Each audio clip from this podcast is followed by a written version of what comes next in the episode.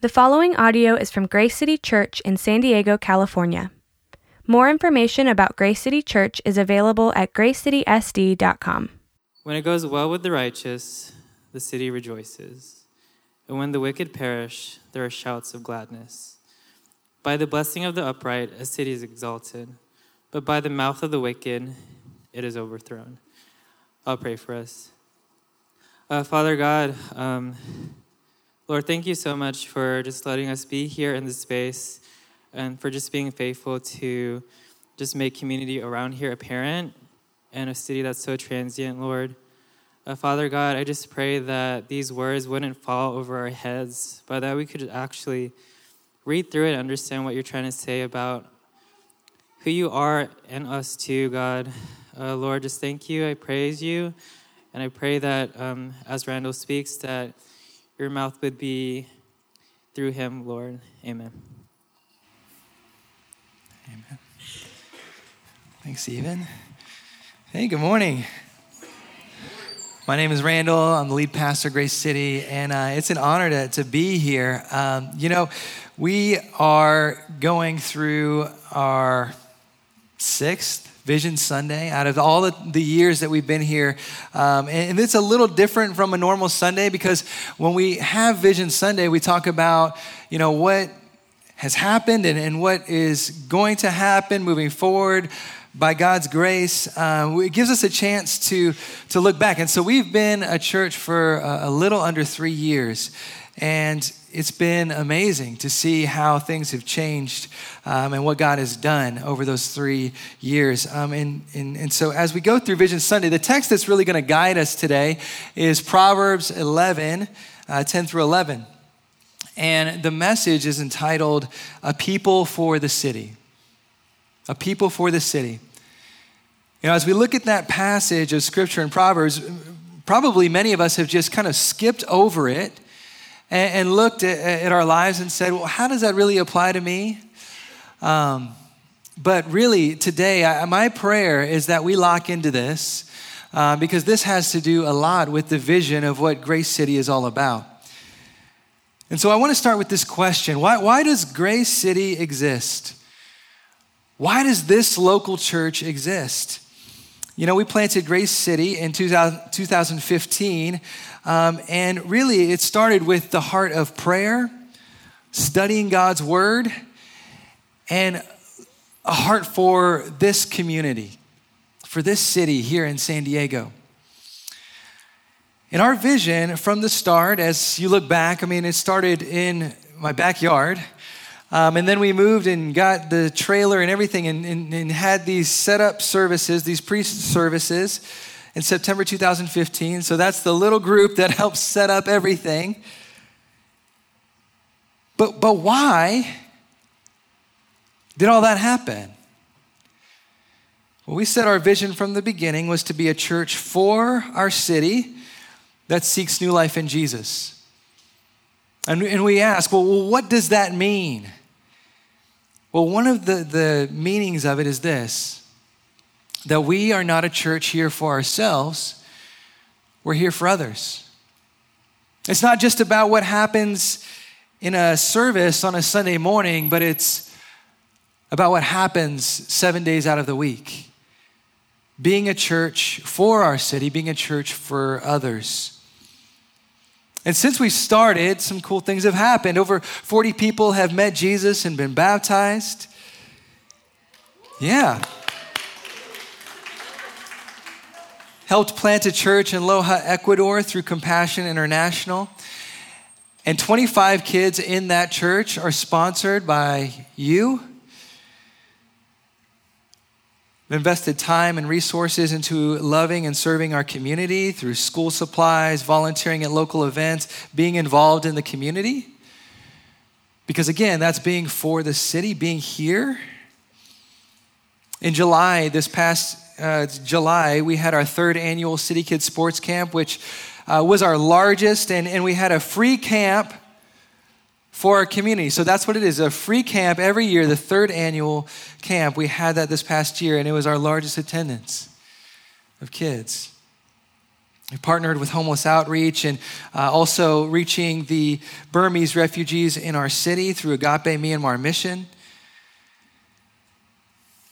We implemented uh, having membership this past year, and so there are members of Grace City Church that said, I'm all in to what God's doing here.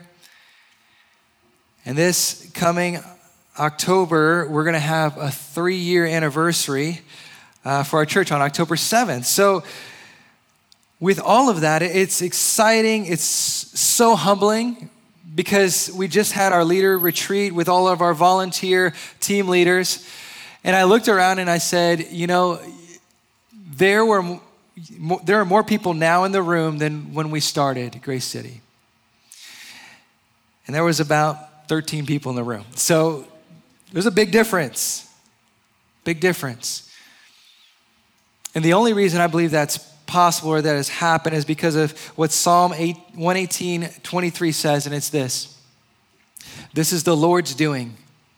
It is marvelous in our eyes. It's the Lord's doing. You see, Grace City exists because we believe that God brought us here. And He designed the local church not as a social club which exists for itself, but as a group of people who have great hope for our community and are willing, listen to this, to disadvantage ourselves for the common good of the city, for the common good of others. See, that's what we say when we say we love our community with no strings attached. This isn't just so that we can get people in the doors of the church here, but we are here to love our community, love our city with no strings attached because that's how Jesus loved us. And the second part of the statement to seek new life in Jesus, we pray for our community that, that they will know and love Jesus Christ. We pray that people will meet him. See, we're here to bring a message that no matter how weary, beaten down, depressed, lost, rejected you may feel, or even how cynical our culture can get, we believe that there is a message of hope in the gospel. A message of hope that there is new life in Jesus Christ that's possible for any of us, no matter how far we've run. It's God's grace, it's God's mercy, it's God's kindness, and it's available to us all. And so, if you're new to Grace City today, Vision Sunday is the perfect day for you because this will give you a picture of who we are as a church and the direction we're headed. If you've been with us for a while, I hope this is an encouragement to you of all that God has done. And I want you to know that God's not done yet. God's not done yet. And so this is a motivation toward what's he, what he wants to do next. Today, while talking about vision, I want to be clear God is the ultimate leader of this church. God is. And we will continue to pray and go in the direction he decides. You know, pastor and theologian Dietrich Bonhoeffer once warned, he said, God hates visionary dreaming, makes the dreamer proud and pretentious. The man who fashions a visionary ideal of community demands that it be realized by God, by others, and by himself. He enters the community of Christians with his demands, sets up his own laws, and judges the brethren and God himself accordingly. He acts as if he is the creator of the Christian community, as if his dream binds men together. Here's the thing I know it always was very humbling for me to realize that we were going to plant a church. So much so that it's still weird for me at times when people say, oh, he's a church planter. I had this experience recently where I went to Hawaii, and that's where my family's from, and there's a church that supports Grace City. They have since the start. They pray every Sunday for Grace City. And so I had a chance to preach there this past summer. And um, being there at the church, getting to share all that God has done it was awesome. It's just this small little group of 40 people that faithfully give and pray for, for Grace City. And one person comes up to me afterwards and they say, Kahu. And Kahu in Hawaiian means pastor. And I thought to myself, Kahu? Where's the Kahu at? Like, you know, like, uh, is that me? Like, that's how I feel a lot of the times. But God has called us to be here. And God has placed us here for a reason. And, and I'm so humbled to be a part of it. So, what's God's vision for his church? Well, our text today is Proverbs 11, 10 through 11. And this is the, the text that God gives us because it, it gives us this beautiful picture of what His people living in a city looks like. His people in a city living out the good news. You see, as Christians, we can have different views, various views of living in a city. One view is that we can run from the city. Christians have been known for us. It's this Jonah mentality, which we're going to be looking at the book of Jonah next month. But it's this Jonah mentality that, oh no, that, all the bad things happen in the city. So I'm going to run as far as I can from the city. And there's no transformation that happens. Another mentality is not just run from the city, but we can use the city. Say, it's beautiful here. And, and then it happens many times in, in San Diego. It's like, it's beautiful. There's so many opportunities. I love this city, but I'm not willing to invest in the city. Again, talking with a friend recently who's a, a church planter, he said, Man, I, I'm having the hardest time with convincing people to stay here on the weekends. He's like, you know, a lot of the times they'll, they'll work here and they'll be here, but they, they're from, you know, different parts that are pretty close. And so they just drive to different parts. And I, he's like, I'm just trying to convince them. Would you be willing to invest in this city? Would you be willing to build friendships here and relationships? Because I want to see this, this city transformation happen. But what happens many times is we can come into a city, we can use it for all the benefits, but then not really invest. And so, what is God's vision for his people living in a city like you and me? Well, our text today gives us insight. And so, we need to ask three questions from this text. Number one is this Who are the righteous? Who are the righteous? Number two, how do they live? And number three, what are the results? Who are the righteous? How do they live? And what are the results? And so, the first question who are the righteous? Look at verse 10. Here's what it says it says, at the very beginning, it says, when it goes well with the righteous. And so, what we find here is there's a group of people, things are going well. Life is going well. They are prospering. And it says, when it goes well with the righteous in particular. Now, the, the word for righteous here is the word Sadiq. And it's a word used throughout the Old Testament to describe people who are the doers of justice.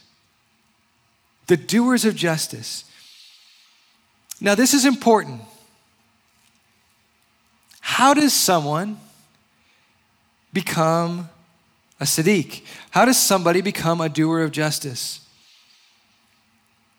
What does the Bible define as a person like this? Is it someone who talks about how great they are? Is it somebody who cleans up their life and says, Look at me, I'm a good person? Is it somebody who shames other people and says, Look at all the things that I've done? Look at my life and give me praise? How does the Bible define the Sadiq, a righteous person? That's a really important question that we need to ask. Because here's what we find throughout the Bible is that the righteous person, a person that God declares righteous, is someone who understands grace. Understands grace. Psalm 37, verse 39 says this The salvation of the righteous, the righteous, the salvation of the righteous is from the Lord. He is their stronghold in the time of trouble. The way that the Bible describes the righteous, the Sadiq, all throughout the Bible is not someone who is self righteous, but instead they've been made righteous. Let me say that again. They are not self righteous, they've been made righteous. This is the difference between Christianity and every other religion in the world. See, the gospel should humble us. The message of Jesus should humble us because it doesn't say that you or I start out as righteous people. It says that we are more sinful than we could have ever dared believe. That as I look at my life, I, I, say, wow, I've got so many errors, I've got so many things wrong. Yet, because of Jesus, we are more accepted and loved than we could have ever dared hope. That's the message of Christianity. See, for some of us today, we've walked in and we say, Man, how do I clean up my life? How do I get things together in my life? And I want you to know, just like we sang earlier, it is not by our power that we clean up our lives. It's not by our strength that we can obey the commands of God, but it is by God's power, God's strength, that the commands of God are possible. A righteous person understands that they've been made righteous because they serve a righteous God. You see, that's grace. It's grace. He cleans up our lives. You know, I see it all the time in my household because as my kids get older, one of the things that they try to do all the time is they try to put up this facade. This facade that they've got it together. That, that, that, that I didn't do that. We have been trying to figure out for so long who is spilling the water all on the counter. We, this is a real problem in our house. We've been trying to figure out who has done it, and I have asked every one of my kids because I know that I've asked my wife, Have you done it? No, you didn't do it. You didn't spill that and just leave it all on the counter. No, you, okay. Um, let me ask my oldest. Okay, you're eight years old. Did you go up there and no? Ask my two girls, my six year old, no, no, five year old, no. Nobody has done it. And, and it's just this mysterious thing that keeps happening in our house. Water all over the counter, just got papers all messed up, you know, and just like, what? Who, how did this happen? And the thing I know is that somebody's lying. Somebody's not telling the truth. And there was this moment last night where my son, he was just like, kind of, we, we were just kind of confronting him on like some things, you know, like, hey, this is not true, son. Like, hey, be real with us. Tell us the truth. And I heard him in his room, and he got to this point where he says, Why do I keep doing this? Why do I keep being such a bad boy? And I talked to him and I said, hey, here's the thing. We all need grace, buddy. We all need it. And we don't have to put up this facade like we got our lives together. See, what does a righteous person look like? It's somebody who can admit their failures and then say, I need a righteous God to cover me. I can't do this. What happens in the life of somebody who believes that? Grace produces a humble person, more generous person, more loving person, more grateful person. You know, 2 Corinthians 5:21 says this, for our sake, for our sake. Bible's very clear, for our sake. He, God the Father, made him to be sin, Jesus, who knew no sin, so that in him we might become the righteousness, the sadakim of God. We might become. We didn't start there, but through the grace of God, we get there. It's because of Jesus. And so it's when we know that we need Him. That is the righteous. And here's the thing I realize all the time as I go through our city, as I sit on Genesee, with all the traffic going through Genesee, and I'm like, why are we not opening regions? Why are we not opening? Regions? No? Oh, okay, okay. I say, I don't have the love in myself to love our city. I need the love of God to fill my heart. Right? Because we get impatient. It's just not in us. But God makes us righteous through the blood of Jesus. Second question we need to ask from this text is this How do they live? How do these people who, who have been made righteous by God, how do they live? Well, again, verse 10, it says, When it goes well with the righteous, the city rejoices. But by the mouth of the wicked, it is overthrown. In verse 11. Now, there's a lot here, but, but when it talks about when, when it goes well with the righteous, the city rejoices. What, like, why would the city rejoice when the Sadakim, things are going well for them. Why would a city rejoice about that? Would they look at it and say, oh, well, just the, the righteous are doing well, prospering, things are going well for them? Good for them. Are they just like feeling really good about other people prospering? No. See, the text tells us that the righteous are flourishing. But as the city rejoices, this word for rejoice also points to the fact of like almost like a liberation, a freedom that happens. It's like when the war is over, there's a new ruler, there's a, there's a new person in charge. That's the type of liberation that comes over a city. That's the rejoicing that happens when the righteous are doing well. Why? Because the Bible tells us that the righteous are willing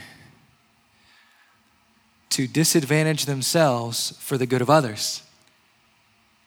That's what the righteous do. So it's not like this collection of blessing upon blessing upon blessing build bigger barns, build the storehouse. It's just coming in. No, it's, it's saying that when good things are happening in the righteous in their lives, that it's not being greedy about it, but being open handed and saying, How can we share? How can we share what we have? How can we give away?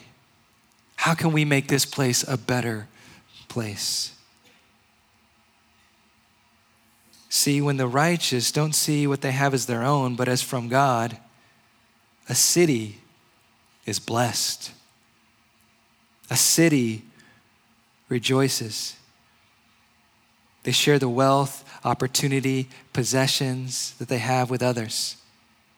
You see, this is about action. The righteous are tangibly making a difference in their city. They're not just talking about it, they're getting out there and doing something about it.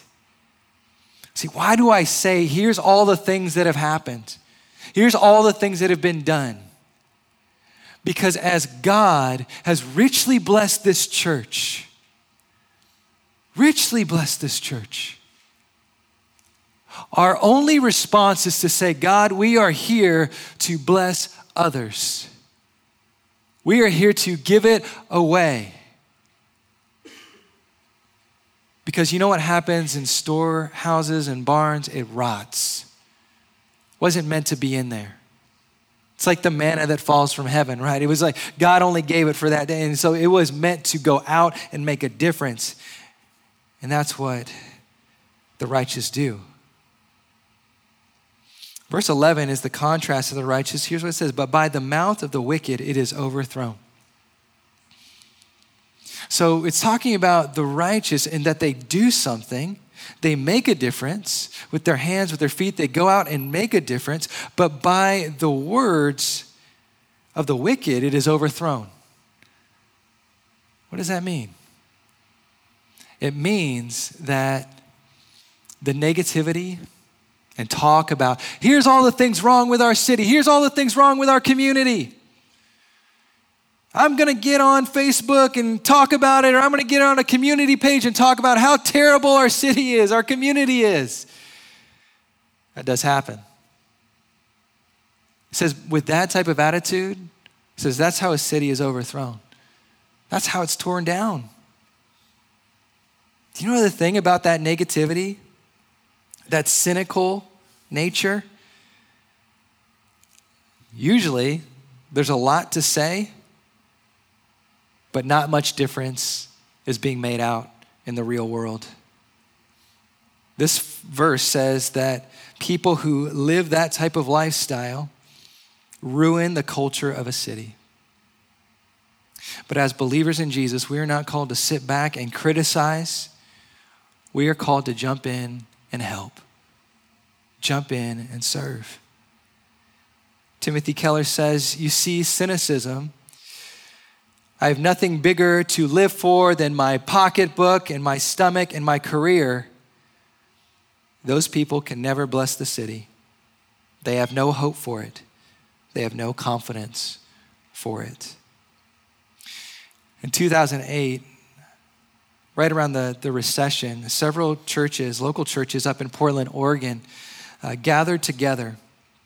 And what they did was they approached city officials to find out the hunger, poverty, um, homelessness, health and wellness, human trafficking, environment, and public schools. Uh, the church said they wanted to do a partnership with the city and, and began to come alongside and improve some of these areas. And Sam Adams, who was the mayor of Portland, said his initial, initial reaction was anxiety.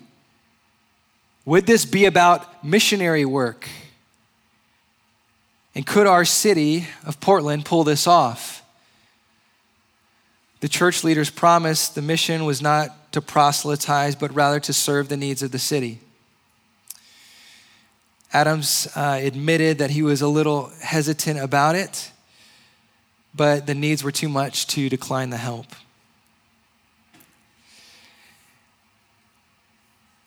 And so the church has mobilized 26,000 volunteers to work on service projects in each of the six areas of need. They stocked and served the food bank, worked to feed children, in the summer school programs, beautified public spaces through coordinated cleanup efforts, provided tutoring for the school, ran free medical and dental clinics for low income residents. One pastor said, We wanted to bless the city. We wanted to, the city to miss us if we were ever to leave.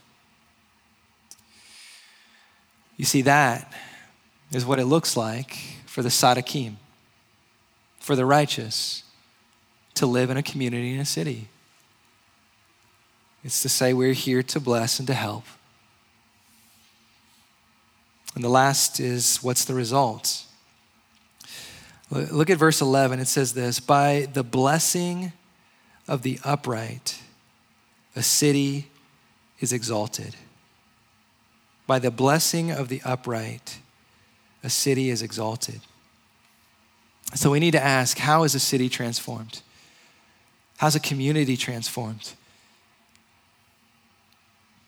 Another translation for by is the word through.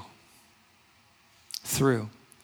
Think about this. Through the blessing of the upright, a city is exalted. One commentator said, he says, I don't think that means they're sort of standing over the city on a mountaintop saying, I bless you, dear city, or sprinkling holy water on it, or pronouncing some kind of formula. It means they all they do blesses the city. And in the context of speech, all through here, it is the blessing of the upright in their counsel and their advice and their integrity and their pursuit of justice and righteousness. It is through that. See, what that is, is an invitation for all of us to say, as believers in Christ, through whatever it is that He's placed in my hands, wherever it is that He's placed me within the city, whether it be at UCSD, whether it be in the workplace, whether it be in my neighborhood, wherever it is that God has placed me, through the blessing that you've placed in my hands, God. May I bless the city. And what happens is it says that the city is exalted, a city is lifted up, a city rises up. You see, one of the things that I know in our community and all over is that there's great need. You know, I, I remember the conversation I had one time with a, a community leader who said, we, we you know, you're, you're doing the sports camp, but we don't really need that here. Everybody's pretty well off and they can, they can get into a sports camp. But then we see over 80 kids that sign up for a sports camp. And what happens is a community is lifted up. Kids are lifted up in the city. You see, we, we need to ask God, how are we in tune with the needs of others? Because it could be something as simple as just a smile that could lift someone up. But that's something that God has placed in your hands to be a blessing to others. And so, just some takeaways. How, how, will Grace City live this out? How will our church live this out? The first one is this gospel intentionality. Gospel intentionality. One of the things that we've said from the start is, you know, our vision is to be a church for a city that seeks new life in Jesus. But a part of that, and really the practical on the ground, is this like, how does that happen? Well, it's to equip you with the gospel for everyday life. It's to equip you with good news for everyday life. It's to send you out into the world and say, man, I need the good news today so that I can be good news to somebody else. Our job is to equip you with that. You need to know that you are loved not because of anything you do, but because of everything that's been done for you by Jesus Christ. We live in a world, and especially in our city, that is overridden with anxiety, depression, feelings of worthlessness, and that I haven't done enough. And what that is, is there's a huge need for people to know that they're loved not because of anything they can do or because of their performance, but because there's a God who said, I love you and value you. Not because of anything you've done, but because of everything I will do to pursue you and love you right where you're at. We need to know that every day. In 2002, Mr. Rogers gave his last commencement speech at Dartmouth College. And here's how he ended his speech. Now, if you don't know uh, Mr. Rogers, I just watched the movie. If you haven't watched it yet, there's a documentary out. Um, Would You Be My Neighbor? Great movie. But one of the, the things that, that he felt a calling to was to go minister to people. He was an ordained pastor to minister to people um, through television. And so, in his last commencement speech, he sang this song, which is, is very famous um, because he sang it on the show all the time. It's, it's this song, It's You I Like. It's You I Like. And so he sings this song, and then he ends with this. He says, What that ultimately means, of course, is you don't ever have to do anything sensational for people to love you.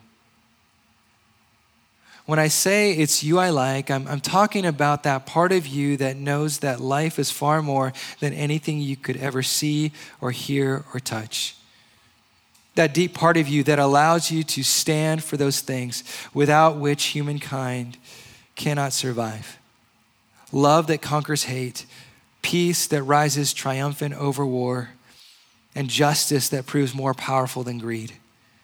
So, in all that you do in all your life, I wish you the strength and the grace to make those choices which will allow you and your neighbor to become the best of whoever you are. Here's the thing the only reason that you and I ultimately can have the sense that we don't have to do something sensational in the world to prove our value and our worth is because the most sensational thing has already happened Jesus Christ dying for our sins. And the righteous, as a person who is a Sadakim, righteous, feeds off of that every day. Feed off of that every day. That's your motivation. Because you're going to walk into places and you're going to feel completely inadequate. You're going to feel like I'm not good enough. You're going to have these ideas in your mind that there's no way that I could ever make a difference. One of the things that he struggled with at the end of his life was he's like, I don't even know if I made a difference. The only thing that we can feed off of and know that our lives matter is that Jesus said it matters. You matter. Your life matters. You matter so much that I will die for you. So if anybody tries to make you feel like you don't, you feed off of what God has done. What God has done. Gospel intentionality. And so I promise you, as a church, we will preach that every week. And we pray that you will preach that to yourself every day. That you know you are righteous because of God, not because of yourself. The second is this missional equipping. Here's the thing in 2010, Mark Greene, uh, he's this uh, institute director, gave this speech about human potential. And here's what he said He says, The model of most churches is to recruit the people of God to some of their leisure time to join the missionary initiatives of church paid workers. He says that's the, the common model of a church is just to be like, hey, just give us a little bit of time, you know, like, and that's what we equip you for is just to serve on a Sunday morning. But here's the thing the model we need is, and I didn't know about this speech till not too long ago, but he says to equip the people of God for fruitful mission in all of their lives. To equip the people of God for fruitful mission in all of their lives. Here's the thing I want you to know that your life and what you do every day, it matters in the kingdom of God. Every endeavor that you put your hand to, whether you are watching your kids and taking care of them,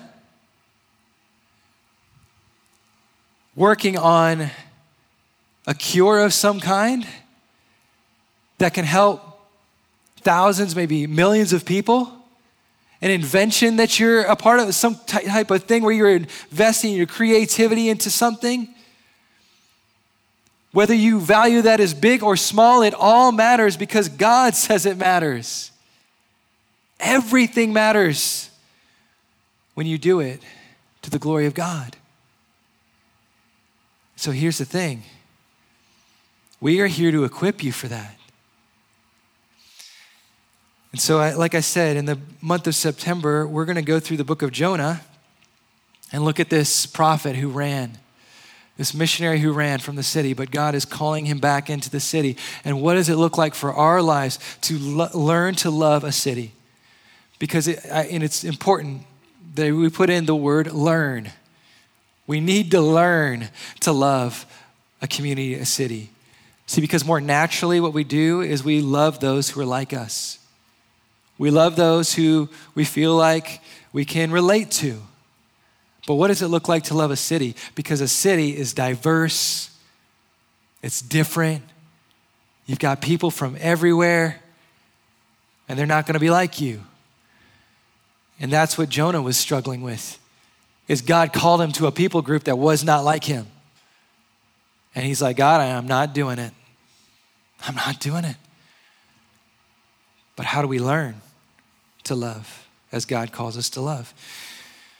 So we're going to look at the book of Jonah, and then in September, we're going to have these trainings. So you just come a little bit early and, and learn right here. I've got my friend Jeff Sue who started Flourish San Diego. And here's his whole mission to equip people and churches to live on mission every day in their workplace and, and wherever they go. And so he's one of those guys who sits around and thinks about this all the time. And as I sit with him, I say, Man, can you come help us, train us in, in, in, these things? Because you know way more than I do. You've been studying this way longer. And so, will you come? And so, he's going to be here helping us in the month of September, the last three weeks in September, going through some of these trainings. And then we are starting in October our city groups. Again, we want to see these city groups thrive and flourish and, and, and, and grow. Last year we had nine to 10 city groups. I would love to see that expand. And here's the thing when we said uh, nine or 10 city groups last year, we thought that's a really big ask. You know what I mean? Like that, that sounds crazy for our church. That's never happened before, and it did. And so I believe that God is calling us to continue to see that happen. And in those city groups, we're just going to start with this the five habits of highly missional people. What does it look like to live on mission in your everyday life? Taking the gospel to wherever you go. Another way that we're going to be equipping is this a focus on youth. I was a youth pastor for eight and a half years. This week, we had our staff meeting over at the new Bird Rock over like kind of in Torrey Pines area. It was kind of a cool little place down there. So we had our staff meeting there, grabbed some coffee. I go up to the counter and uh, this girl says, You look familiar. I was like, Okay. I was like, I think you kind of do too. And she says, Where have you lived? I said, Well, I'm originally from Hawaii. I lived in Indianapolis. And then I lived in Georgia for a short time. She said, Georgia. That's it, Georgia. Okay? Uh, she said, Were you a youth pastor? Yeah. She said, I used to come to the youth group when I was in middle school. How did you get all the way over here in San Diego? The thing I know is that when you're a youth, like, that's where I became a Christian. Was it when I was in high school? And I knew the impact that people had in my life at that age. And one of the things that as this church grows and as we start to dream is this as I drive by the middle school and we're in a high school, I think, who's there for these, these students? Who's loving our community? Who's loving our students?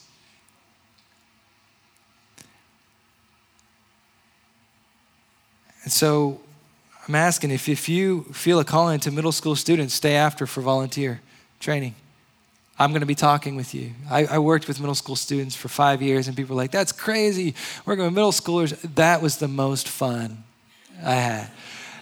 I was, I was like this rigid, kind of stiff guy, man. When you work with middle schoolers, they don't let that fly. You know what I mean? Like they'll like pie you in the face or silly string you or something to loosen you up a little bit. I'm you, I had so much fun. And we need people that are just like, man, I want to be here for the youth, be here for our community. Because we just had some uh, fifth graders that just went up to middle school. And we need somebody to be there for them. And Young Life is starting here at this school to reach high school students. Young Life is coming, they're here. And um, I met up with Andy this week. And I know that I'm talking with city groups saying, hey, would you adopt this school? Would you adopt this school and be here for the students that are here to reach high school students? Because they need support on campus. And, and one of the things, too, is we're going to support campus ministry. We're going to continue to support campus ministries that are happening all throughout InterVarsity, Young Life, um, Destino, Cru. We are on campus at UCSD supporting the students that are here. We have your back. We want to resource you, we want to help you. And last is this just radical generosity. God has called us the Sadiq, the righteous ones. And the thing is, as we've been made righteous by God, He has called us to be radically generous with our lives. Radically generous. And so I'm excited to announce that this year we're going to visit our Ecuador church plant. It's going to be March 23rd through 30th, 2019. It's taken a lot to work out, but here's the thing it is growing. There are more people that are invested in that local church community there, and they're excited for us to come. They're excited for us to come. And so that's when the trip is going to be March 23rd and 30th through 30th, and we're going to give more announcements about that. Another thing is we're going to be a part of, at the end of this year, praying that we can raise $20,000 to give away. To give away to our community, to bless our community, and we'll be a part of another church plant in Tokyo, Japan. And so we've already talked with Pastor Sema of Grace Harbor Church that's out there. And here's the thing I, Oliver is raising support to go out to Japan and he sent me the support letter. Only 1% of people in Japan claim Christianity. 1%. And so our hearts should beat for those that are out there. And you know, you say, well, how's that going to happen? How's this all going to work out? Here's the thing I, I, I never know how it's going to work out. But one of the things I, um, I know is that God is faithful. And this year um, at our City Kids Sports Camp, one of the things I said was that this camp, as long as God allows it to be here, it'll always be free because that's the gospel. Jesus came and served us free of charge. What Jesus said was this He says, I did not come to be served, but to serve and to give my life as a ransom for many. See, that's the gospel. And uh, Trevor, who's on our staff, was checking the mailbox one day and said, A check came in for $5,000. It was anonymous. And all it said was just thank you for serving our city. Thank you for loving our community. Here's the thing I don't know how a lot of these things work out. I don't even know how we're still here, other than it's Him. It's all God. And so we give God all the glory. And we invite you, if you don't know Him, He's waiting for you. He loves you, no strings attached. So much so that He gave His life for you. Let's let that be our message to the world. Let's pray. Jesus, I thank you for your grace. I thank you for your mercy. I thank you for how you, God, have changed our community and our city just by the small things that you've allowed us to do. Whether it be a community cleanup, whether it be just serving at local events, Lord, we just thank you. It's all because of you, God, that we're here. And so we just pray that you will continue to let your vision be known not just in our church, but all of the local churches. I pray that just as it happened in Portland, Lord, that we'll be able to come together and just send people into the places where there are the greatest needs. We thank you for loving us right where we're at. We thank you for the gospel. We pray this in Jesus' name. Amen. Thank you for listening to this resource from Grace City Church. If you found this helpful, feel free to share it and enjoy more resources at gracecitysd.com. Grace City Church exists to equip people with the gospel for everyday life.